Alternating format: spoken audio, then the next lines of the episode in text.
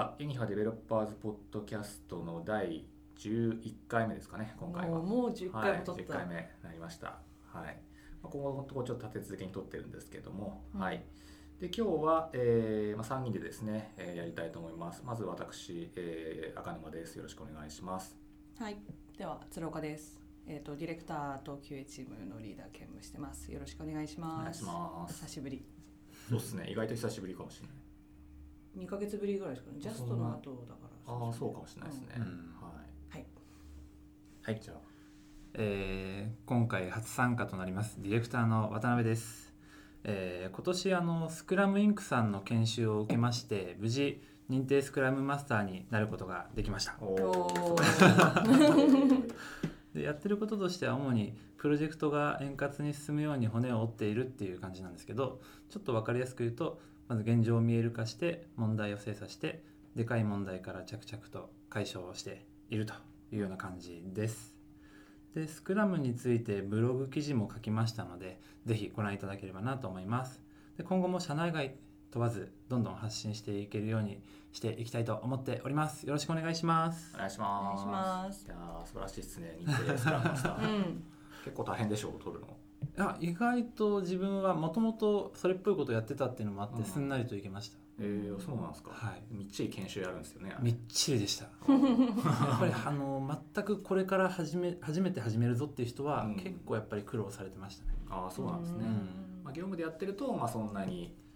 そうですね。大きくは変わらないかなみたいな、ふ日頃からスクラムどうしたらいいのかみたいなことを考えながらやっていくと、うん。もうそのなんて言うんでしょう答えというかもうなんでそういうことをやんなきゃいけないのかとかそうすることによってどういうのがあの成果があるのかとかを教えて、まあ、教えていただけるっていうよりは自分たちで考えながらやっていくんですけどそれのあの、まあ、一つの答えが知れたのですごいためになるなと。であれはスクラムの研修ではあるんですけどもスクラム以外の普通に仕事だったりとかでも役に立つので興味がある方はぜひ参加していただくとよろしいかなと思います。なるほどさすがそういうところの宣伝ももう込みで。やると。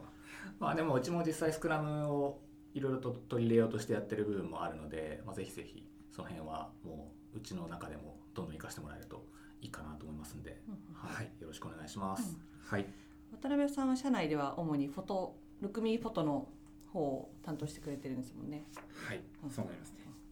大変ですか？アルクミフォトいや思った以上に大変でした。あ入社してどれぐらいでしたっけ？入社して3月に入ったので、まあはい。はい2ヶ月ちょっとです。うんうんうん。大変だった。大変なことがもういろいろと見えてきたっていう感じ。はい、あの入社してプロジェクトをあの任される前はもう1ヶ月ぐらいで終わるようなすごいシンプルなやつなんだよみたいな話を聞いてたんですけど 蓋を開けてみるとまあまあそういう感じですね。ああそれはですねここにいる人に騙された感じ。いや騙そうと思って。まあまあいろいろね大変なところなんですけどたくさんこうタスクを今引き継いでもらってるんで助かってます私は、あのねどんどん活躍してもらって、うん。はい。学んだことを生かすのにすごい最適な場を与えていただいたなと。なるほど。なるほど感謝しております。ポジティブ。でぜひぜひ。そのままポジティブでぜひぜひ。そのままね走り抜けてもらって。走り抜けてもらってね。はいで今日はですね、えーとまあ、最近ちょっとポッドキャストのネタもいろいろイベントのネタが続いてるんですけど、まあ、今回もですねあの1個カンファレンスのネタでして、えーこれもちょっとあのゴールデンウィーク前というかあの平成のうちにあったイベントになりますけど、えー明日の開発カンファレンス明日の開発カンファレンス明日じゃないですか。明日カンっ明日の開発カンファレンスですかね？はい。4月の24日に大田区産業プラザコンベクションホールで開催ししたカンファレンスですね。そうですね。で、まあ、1日だけだったんですけど、えーまあ、セッション的には一応2トラック、うん。午前中が2トラックに分かれていて、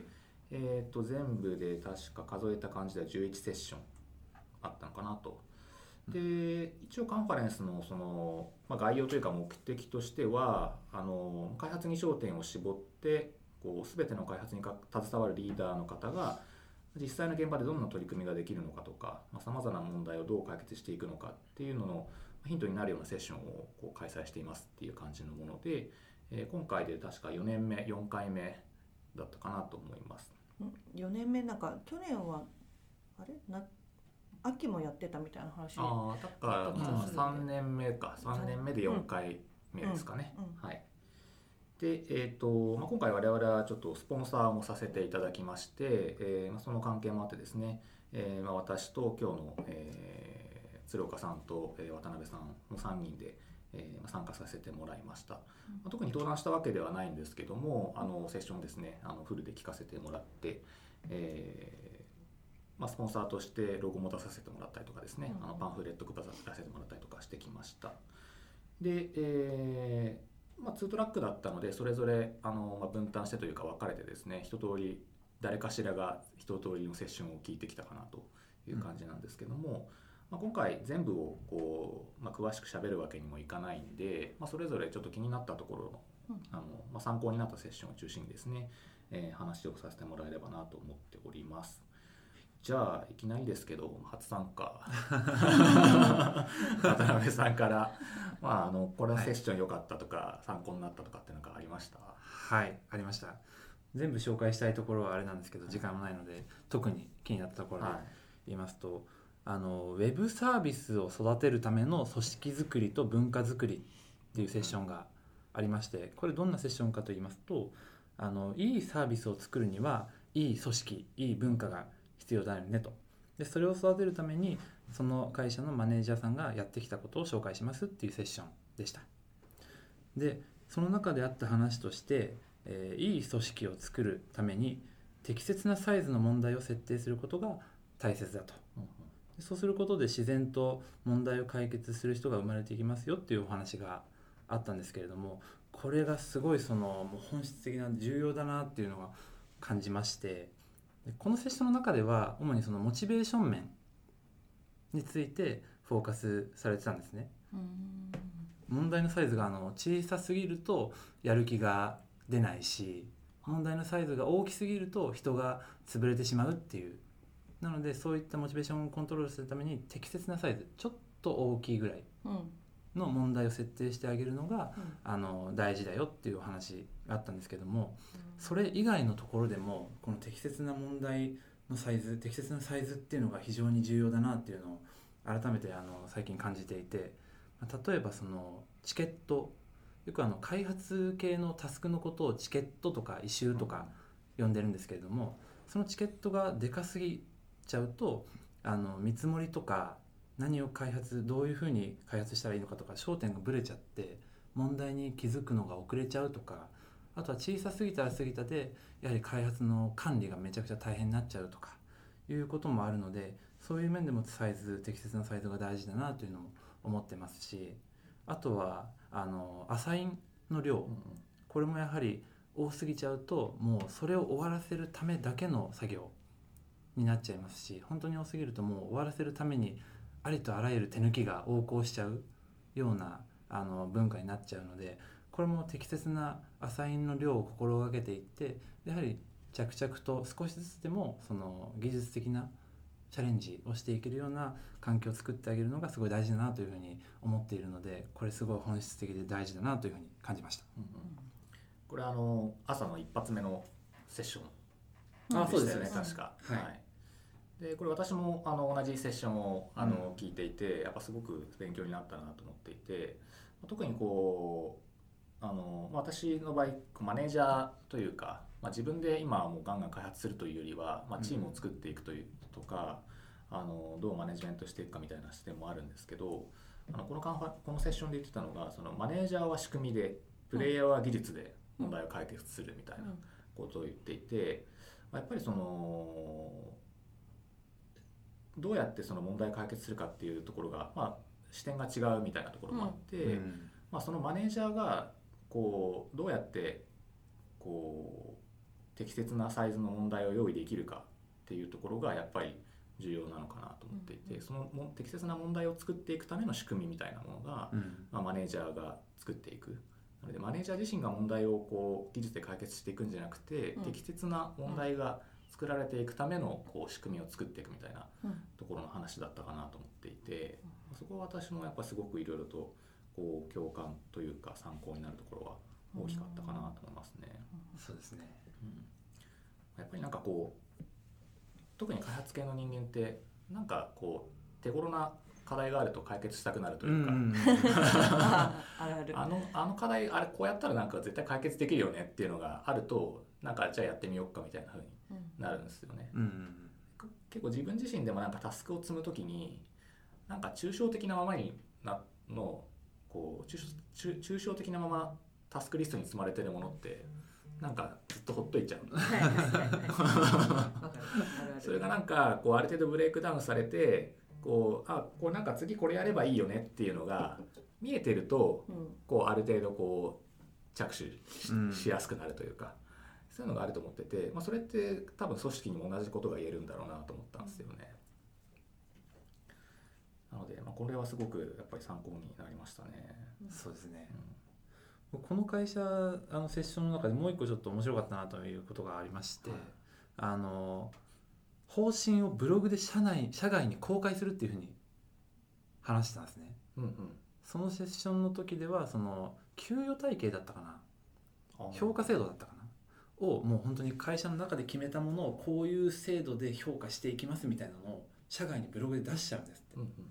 でそれなんでそんなことするのかっていうとまあ社外でパブリックがもう見て何かあったら指摘されるような状況を作って作ることでもう約束事としてのその認識が強まるとよりでこれまあブログで出すっていうのは、まあ、やりすぎ感はまあ あるかなと思うんですけど、はい。まあ、例えばその社内でもいろいろ取り組めることはあるなと思っててあの口約束だけとかでは決してせずにやっぱりそのドキュメント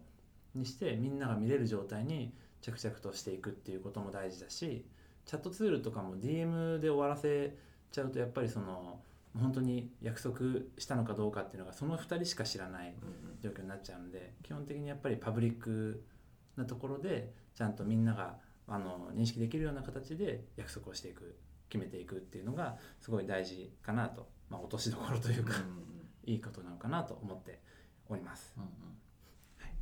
んうん。まあ、ブログで公開っていうのはあの、まあ、うちも技術ブログとかやっているので、まあ、そのある程度こう例えば以前も私がこうこう考えてますみたいなことをうん書かせてもらったこととかもあってうまく使うとすごくいいツールだろうなと思うんですよね。うん。ただちょっと気をつけないと、はい。こうなんかメンバーもなんか、ね、耳に水というかうんうんなんか一切社内共有ないままこうポンとなんか あれ CT はなんか変なこと言ってるけどみたいな なるといけないなとは思ってて、まあ、その辺はちょっと気をつけないといけないなと思ってるんですよね。うんなんかこううまくバランスをとって使うと、まあ、ただ直接こう言うだけよりもすごくいいツールになるんだろうなと思うんですよね。そう思います。なかなかまあブログをちゃんと運用運営すること自体もそれなりにうん。まあハードル高かったりとかもするので、まあ、そこをうまくやれるとこう社内への社内のメンバーへのこうアピールにもなりつつ外向けのアピールにもなりみたいな、はい。あれをこううまく使えると思いますね。はい、ちょっとうちも一応今のところはブログが続いてるので、続いてますよ、はい、もう今後も、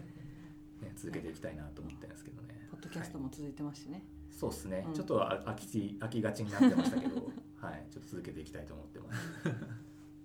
と次はじゃあ鶴岡さん何か面白かったセッションあれば。あれですねなんかちょっと明日の開発カンファレンスっていうのは初めて知って、はいはい。で参加したんですけど全体的にすごい面白くて、学びがいっぱいあったんでもうちょっとこうみんな知ってくれればいいのになってちょっと思ったぐらい、来年も行きたいなと思うぐらいのちょっとカンファレンスで知れてよかったなっていうのが一番の感想ですね。そうですね。もっといろんなところから来てほしかったですね。うんうん、そこちょっともったいなかったなと。そうそうそうそうそう。そうですね。ちょっとね席空いてましたしね。そうですね、うん。まあ、正直ちょっと若干、まあ、空席が目立ったかなとは思いますね、うんまあ、会場結構広くて、うん。結構な人数多分入れたと思うんですけどそうそうそうでテーブルもちゃんと、ねうん。用意されてて すごく椅子もしっかりしてて環境的にはすごく良かったんですけど、よかったちょっと寒かったぐらい。そうです。ね、まあ、あれ多分人がたくさん入れば、ね。まあ、空調ももっとちょうど良くなるのかなと思うんですけど、全体的にまあなんか受託系のセッションが多かったのかなっていう印象はうんうん。全体的にあったんですけど、まあそうじゃない、まあ、弊社みたいなその何自社開発みたいなところでもこう実践できることだったりとかこう導入できるなっていう風なものも結構あってよかったなっていうのが全体的なあれで午前中は、えー、と成功する開発チームあモンスターラボさんの成功する開発チームの特徴とは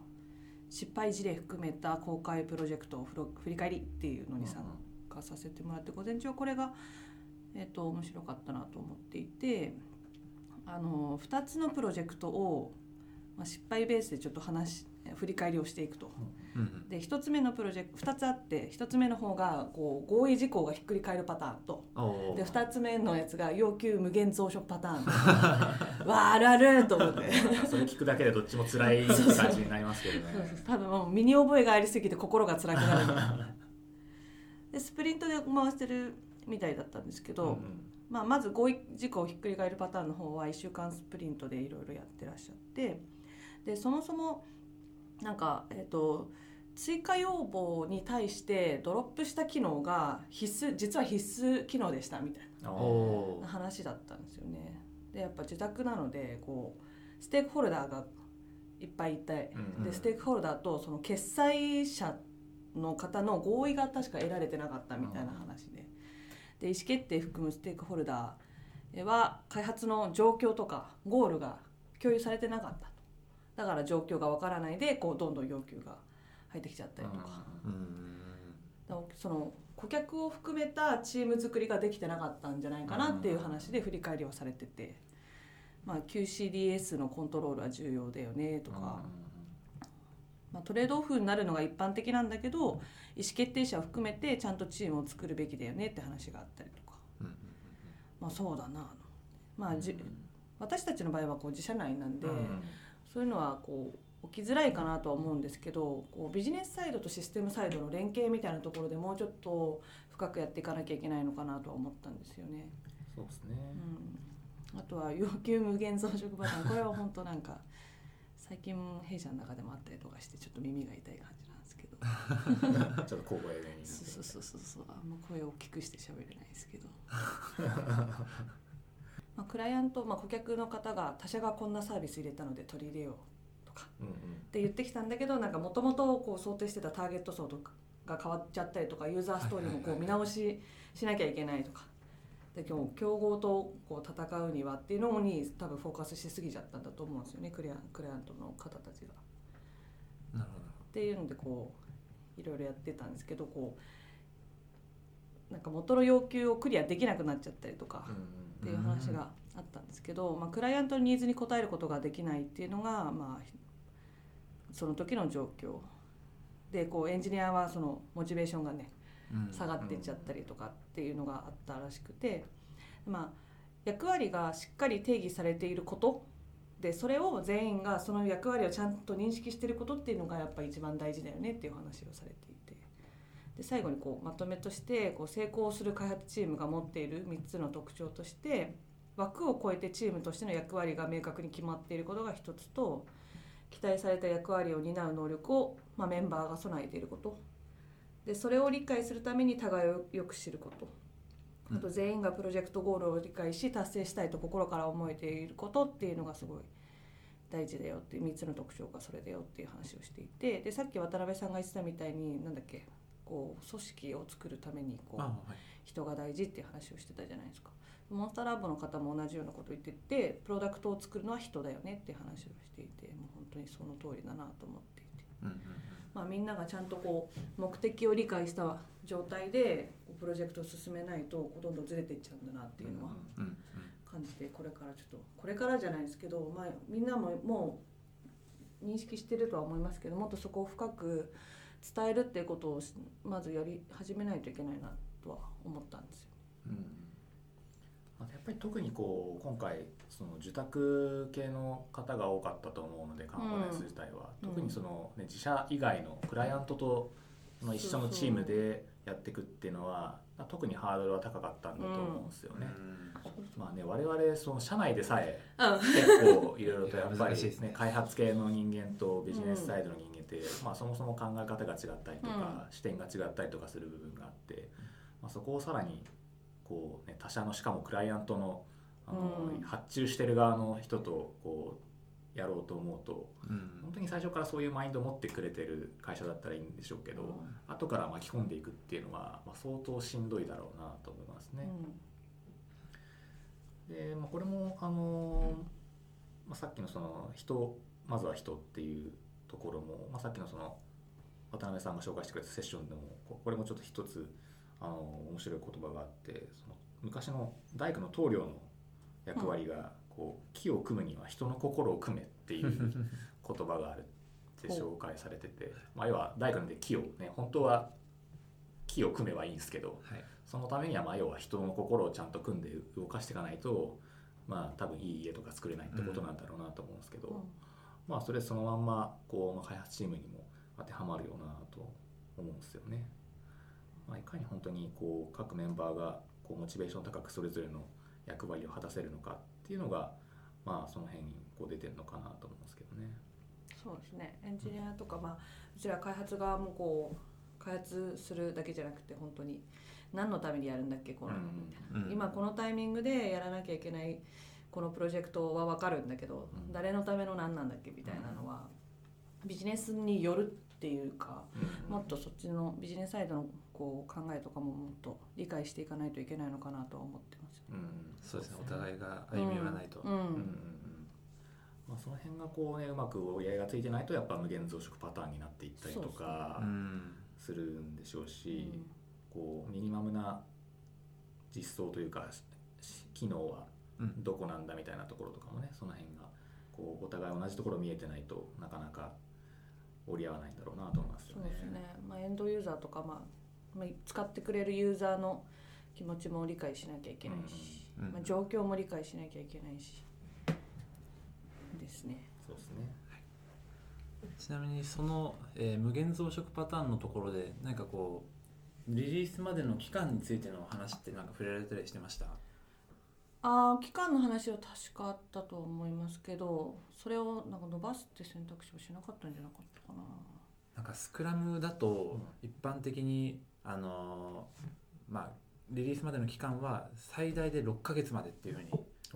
決められてるとか推奨されててその理由がやっぱりこう時間が長くなれば長くなるほど一番最初に必要だと確かに思ってたものがどんどん変わってっちゃうっていう、なので本当に長期1年以上とかそういったスパンでこれを作るっていう決めるとどうしてもそういう問題があの、うん。無限に変わったり増殖しちゃう問題がうん。あるのでできるだけ半年以内半年でも長いうんですけど、うん。半年以内であの期間を決めて半年以内でここまでまず作る。その後また作るっていうふうにやっていった方がそういったリスクが減らせる。うんうんうん。確かその無限増殖パターンの方はアジャイルっていうよりもちょっとウォーターフォールっぽいあ形でやってたっていう話があった気がしますね。ーなるほどなるほうど、ん。まあ、いずれにしろ6ヶ月は、まあ、我々の感覚からすると まあね6ヶ月超えるようなものは確かにちょっとね、うん。現実的じゃないかなという気がしますよね。確かに確かあと面白かったセッション551のに。うん。やつがどれだったかな。えっとね受託開発の会社が自社サービスを立ち上げて軌道に乗る乗せるまでの取り組み。うん。ベルクさんの、これがかなり私は一番こう響いたというかこあの親近感が僕も。うそうそうそうそうそうそう。その辺でこうそういうところが。そうそう親近感がかなり。そうなんですよね。まああの確かこのベルクさんっていうところが7名ぐらいの規模の会社さんらしくて資金調達せしないで自宅で開発を続けながらこう自社サービスの開発運営をしてるところなんですね。っていう話でそこからまあなんかリソースも限られてるんで、可能な限りこうリソースをかけない方針でで要望に対する対応方針とかあと、まあ、お金で解決ところできるところはお金で解決していこうっていう話があって、でリソースが限られてるから無駄なものはなるべく作らないと、そういう工夫とか仕掛けをしていらっしゃるっていう話で。でまあ競合は見ないと。うんうん。うん。でその機能が本当に必要な機能かっていうのはこうわからないし。でユーザーを見るっていうのと自社サービスの方針を大事にするうんうんっていうところをお話ししてくれて、あとは、まあ、時間を限るっていうところでこうあったらちょっと良くなるんじゃないかなみたいなのはもうやらないとかっていう意思決定をしちゃうっていう話をしてましたね。あとはユーザーの声に惑わされないとか、うんいや本当にそうだなと。あとね一番分かると思ったのは、あの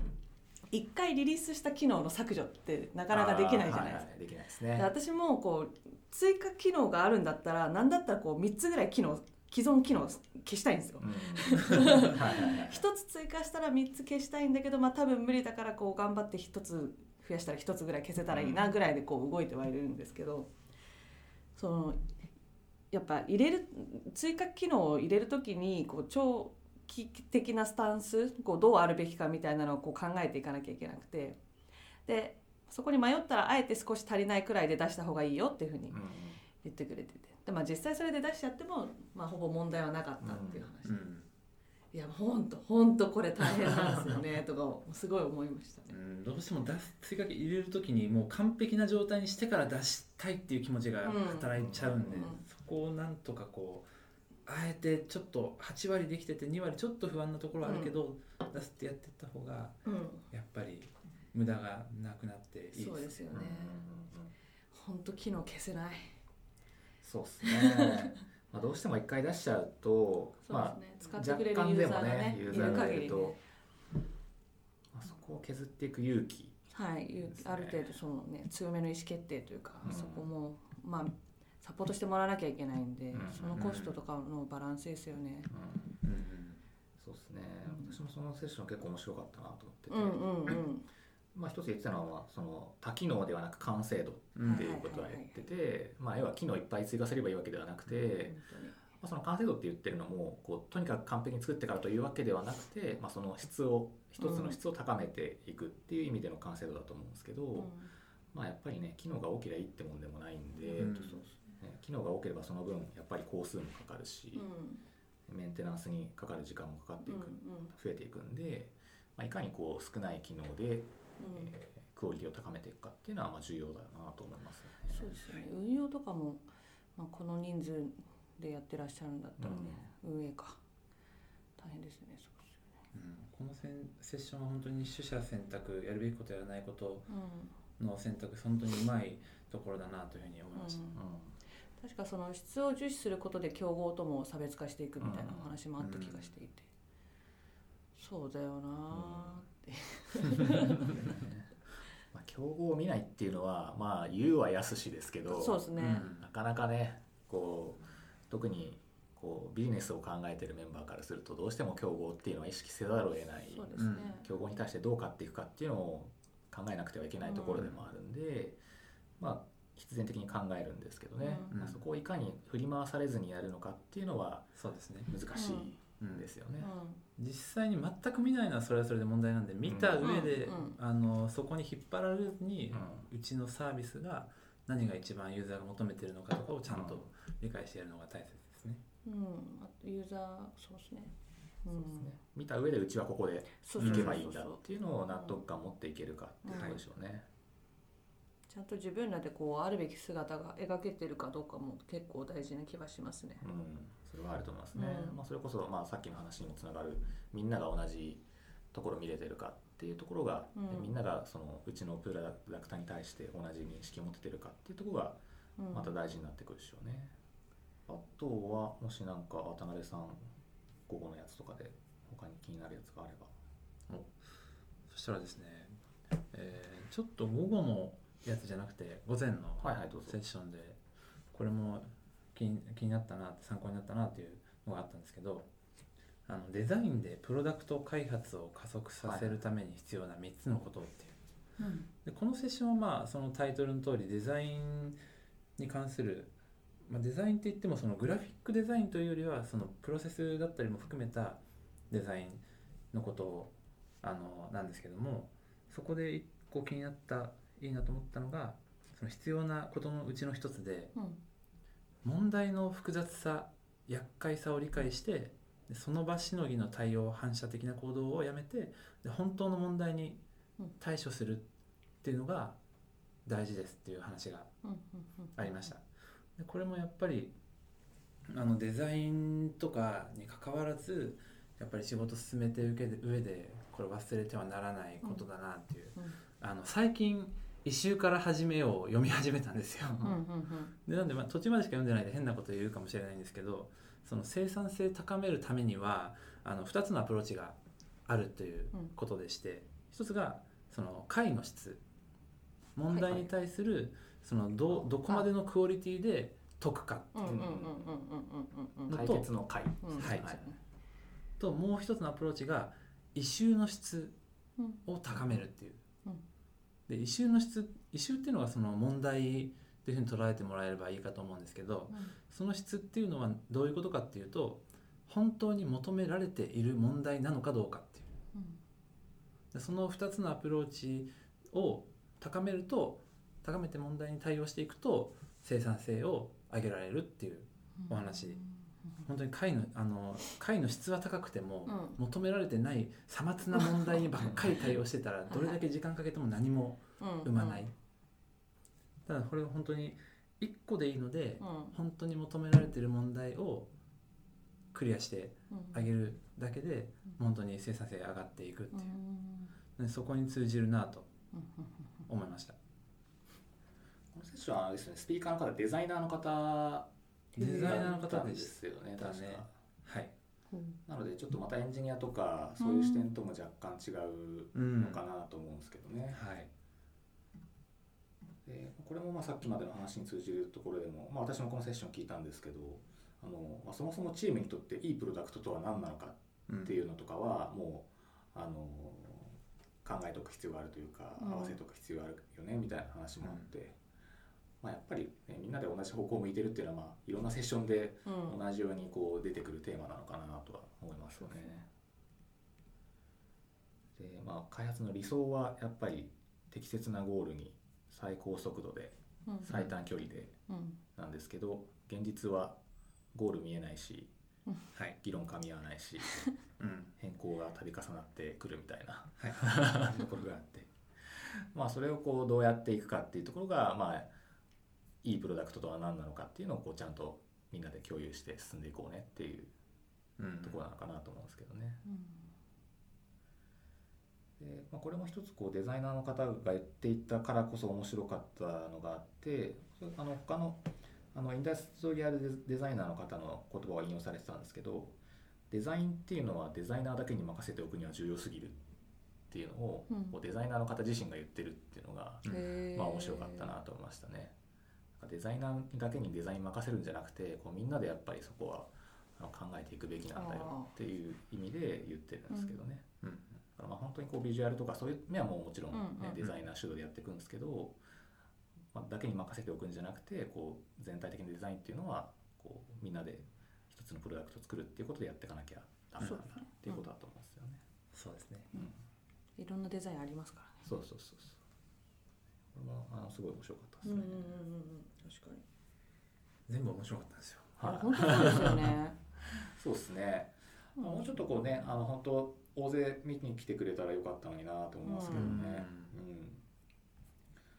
うん。あの運営の方自身も言ってましたけどね、やっぱり内容すごくいいうん。セッションがこうやれてるっておっしゃってたので、うんうんうんうん。まあちょっと場所が若干遠いっていうのは蒲田ありましたっけどね。うん蒲田もうちょっとで羽田空港みたいな イメージなので。そうですね。そこはもうちょっとこうね、あの交通の便のいいところとかでうんやってくれたら全然いいんだろうなと思うんですけどね。なんかまあ本当にこのカンファレンス面白くてこう QA 界隈の人たちにもこれ面白かったよって言ったんですけど、うんこうプログラム見て「えー、行きたかった知らなかった」うんみたいなメンバーも結構いたんで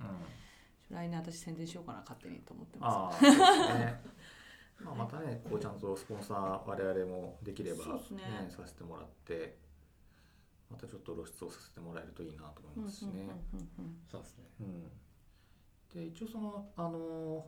会のあと夜にこう懇親会あアスカンナイトって呼ばれてるのもあって私もあのそ私はそっちも参加させてもらったんですけど、まあ、やっぱりあの参加されてる各他のやっぱりスポンサーの方とかも、まあ詳しく聞いたわけじゃないですけどやっぱ受託系の方が多そうかなとは思っていて、でそのうちの1社のこうあの人事の方とかがもう参加されててなんかエンジニアの採用やっぱ大変なんですよねみたいな話もしていて。なかなかそもそも社内の予算確保していくのも大変だしみたいな話もしてて。苦労してるんですねみたいなこと言ってて、じゃああの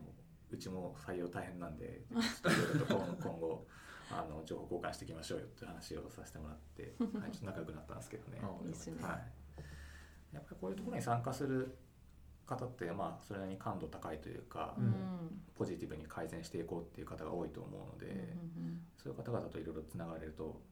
いいなと思うんですよね。うん。うん何何名ぐらいの方がいらっしゃってたんですか？懇親会。懇親会どうなんだろうな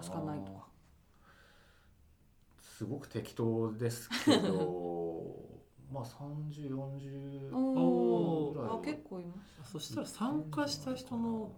大大半がもうアスカンナイトにも行ってた感じですか？ただね。結構あのスタッフの方とかも多いんであそっかそっか。まあ、スポンサーの方とかスタッフの方も多いんで、うんうんうん。純粋にこ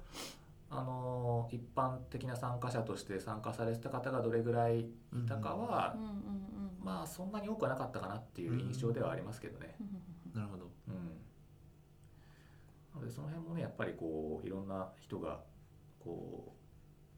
本当にスタッフじゃない身内じゃないメンバーがいろいろとつながれるといいなと思ってて、そうですね、うん。まあカンファレンスもシンポジウムも、まあ、勉強会もなんかいろいろなイベントは夜の懇親会が一番こう情報をもらえる場所。一番濃くなりがちですからね。そこがこうまああのなかなか難しいですけどこう、うん内輪感が出ないようにそこを運営していけるとすごくいいんだろうなと思いますけどね、うんうんうん。はい。まあ、そのためにも、ね、どんどん参加者が多くなるといいんじゃないかなと思いますね。うんうんはい、えーっとじゃあそろそろもうだいぶ喋ったのであと何かこれだけはみたいなことがあればあれですけど。大丈夫ですね。でも話してると意外とすぐ時間経つそうなんですよ。そうですね。もうすぐね1時間ぐらい喋っちゃうんで いつもいつも長いって言われるんで、はい、聞いてる側だとなんか2 3 0分で終わるとちょうどいいなっていつも思うんですけどそうですねはい喋、ると止まんなくなっちゃうんそうなんでよね。ですすよね。もう芋づるで出てくるんでね。はいじゃあちょっとそろそろいい頃合いなんで終わりましょうか。おいはいまあまたちょっとね、あのー来年できれば我々もまたねスポンサーして参加させてもらえればなと思いますんでね。ですねはい。じゃああとはまあ最後にあのー毎回言わせてもらってるんですけど、えーこういうカンファレンスに一緒に出てあの社内の問題解決にいろいろと一緒に取り組んでいただける方とかですね。あのディレクターもまだまだうちも募集しておりますのでぜひ興味あればはい、あのとりあえず話を聞いてみようっていう感じでいいのでぜひぜひご連絡いただければと思います、はい、では今日はそんなところで終わりましょうか。はーい。はい、じゃあどうもありがとうございました。ありがとうございました。ありがとうございました